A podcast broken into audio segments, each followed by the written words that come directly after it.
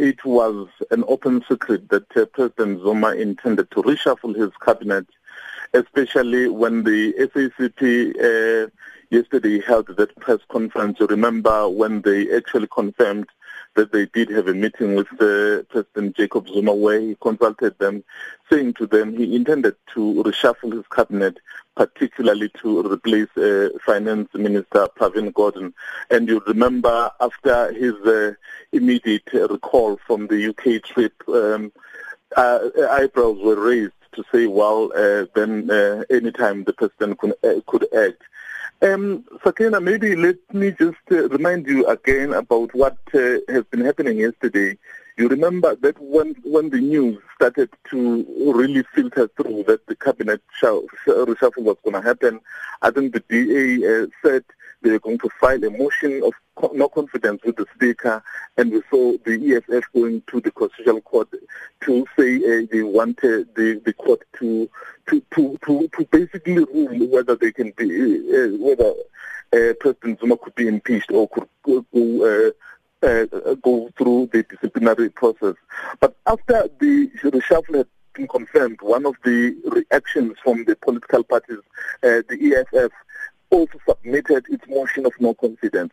So you are likely to see a situation where political parties will really jostle to make sure that uh, maybe they gain a more moral high ground and perhaps uh, taking advantage of the divisions that are visible in the ANC Sakina.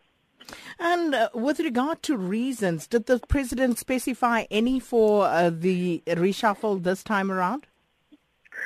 Uh, in a statement uh, which was issued after midnight, Sakina, the president said uh, he's made his, the changes to his executive because he wants to bring uh, younger people and more women, uh, those people who would be able to uh, bring in more energy and those people who would be able to work with their other colleagues in order to be able to drive uh, what they have already decided upon, the radical economic transformation.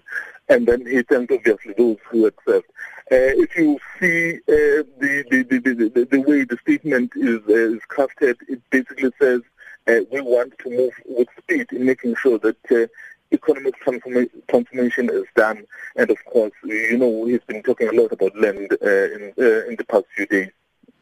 Uh, Mr. Mbeje, has there been any word from the sacked ministers? Have they responded or spoken out at all?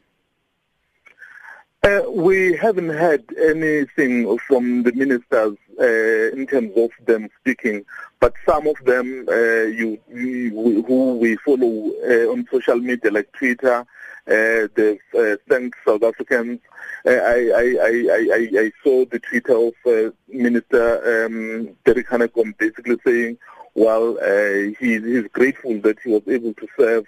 And then I also saw, saw uh, Minister Mbalula's Twitter saying, well, uh, thank you, South Africans. He required the support in order to be able uh, to to fight crime. You know, in South Africa, crime is a big, big, big problem. So he's got a lot on his hands, and then his work is really cut out for him.